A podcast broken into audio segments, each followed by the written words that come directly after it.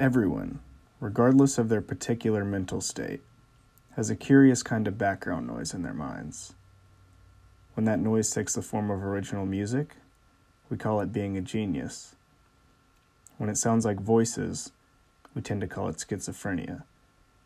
Most people go through their entire lives without being consciously aware of this omnipresent aural phenomenon, except for in those rare moments when it catches their attention. Perhaps they think they've heard their name being called, or that they've been listening to the air rushing through the vents in their house. One way or another, though, the noise is there. You can hear it if you listen for it. Lie down in a quiet room and focus on clearing your mind. Mute your internal monologue, erase the scenes from your imagination, and let yourself sink into the silence. Before long, the whispers of that hidden soundtrack will become evident, then grow louder as you learn to recognize them. It could be that you'll find answers to questions you didn't even know before you were asking, or perhaps discover a sense of inner peace that had been lacking in your life.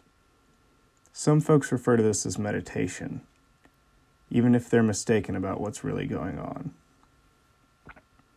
The truth, you see, is much less comforting.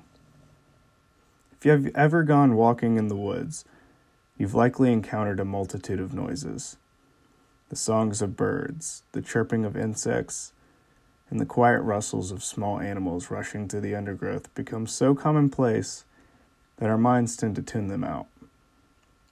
What we notice, though, is what happens when a predator draws near. The chorus abruptly stops the forest becomes deadly still. A person walking amidst that sudden silence might feel the hairs on the back of their neck start to rise and notice their heart pounding with the mixture of adrenaline and dread. When you listen to the sounds in your mind, it doesn't matter what form they take.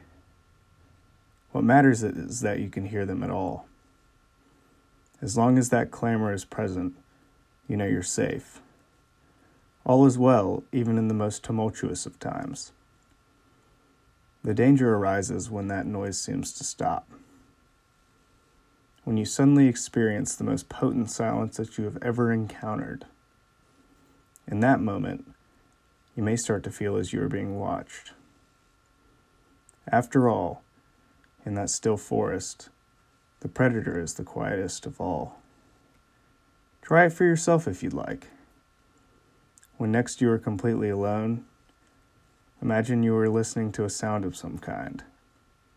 When that sound seems to stop, you'll know that you've been noticed.